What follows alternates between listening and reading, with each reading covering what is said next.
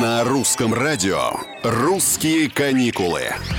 Всем привет, с вами Петр Кузнецов. В начале этой недели список регионов с коронавирусными ограничениями пополнился. Так, в Крыму с 11 октября организации в сфере туризма, общепита, транспорта, гостиничного бизнеса не смогут допустить к работе невакцинированных сотрудников без отрицательного ПЦР-теста.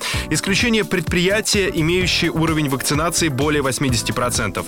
Также в республике временно запрещается осуществление коммерческих пассажирских перевозок и аттракционов на водном транспорте с 23 часов до 8 утра. Роспотребнадзор Алтайского края посоветовал ограничить работу общепита, ввести режим самоизоляции для людей старше 65 лет и разрешить проведение массовых мероприятий при заполняемости не более 50% от общей вместимости, но не более 500 человек. «Русские каникулы».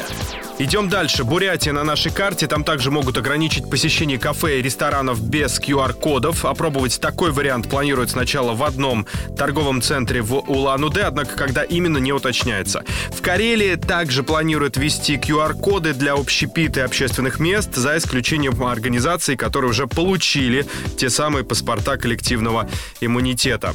Хакасия. Там могут внести еще один пункт действующие ограничения. Власти разрешат пропускать посетителей в кинотеатр кинотеатры, фитнес-клубы, бассейны только при предъявлении сертификата о вакцинации. А воронежские власти сократили время работы общепита. Теперь до 9 вечера по Москве. А еще там вводится система QR-кодов при посещении фитнес-центров, бассейнов, зоопарков, музеев и кинотеатров. А в Петербурге и Москве особых ужесточений антиковидных мер по-прежнему пока нет. Следим за информацией. Не болейте, берегите себя и окружающих. Пока.